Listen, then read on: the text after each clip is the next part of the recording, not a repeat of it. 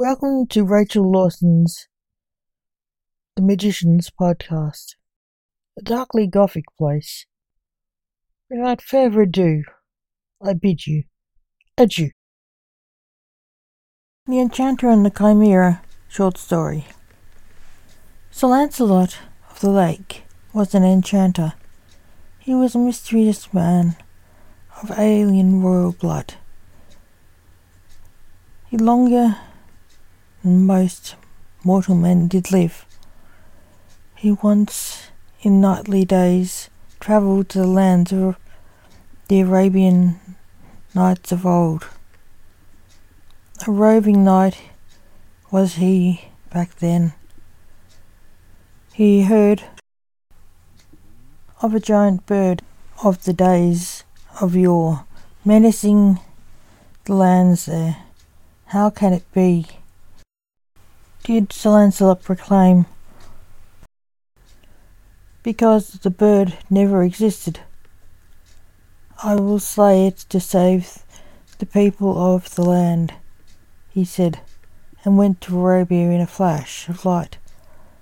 He appeared in a wadi in Arabia, near the home of the great bird of prey. There be the roc, cried Sir Lancelot, when the bird was in sight. It's not natural. It's a creature of magic, I sense, said the knight. I can't fly like a bird. It is a creature of the wing.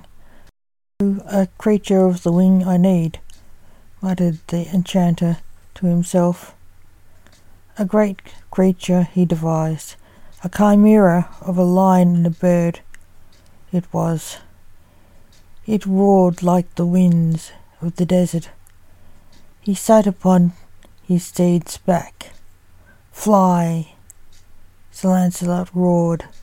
The chimera flew aloft, and he did soar through the clouds the chimera's wings losing feathers as he flew. The knight in armour sat watching his foe. He lifted his enchanted sword from his sword belt.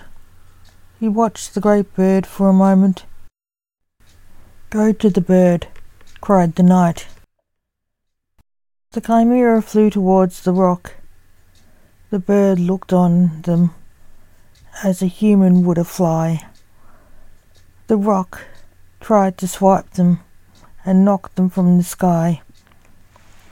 To the bird, the chimera and his master were small. The chimera dodged and weaved and missed the bird's claws, wings, and beak somehow. The chimera was knocked from the sky to the ground with a thud and a clatter of armour. There was a squawk nearby. The knight, distracted, saw a nest with a baby roc chick. Thank God I was in armour, the knight said, picking up himself. The chimera was injured. Sir Lancelot cast a healing spell.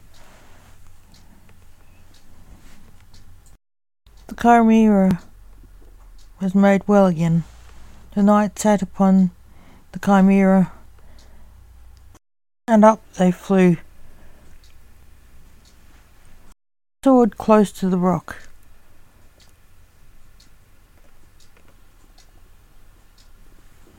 And the knight drew his sword, slaying the roc which dropped to the ground, dead, with a thud.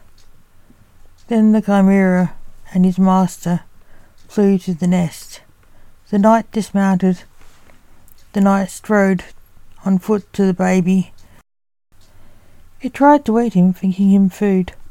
The knight fell over a human leg bone, the remnants of a meal of the rocs.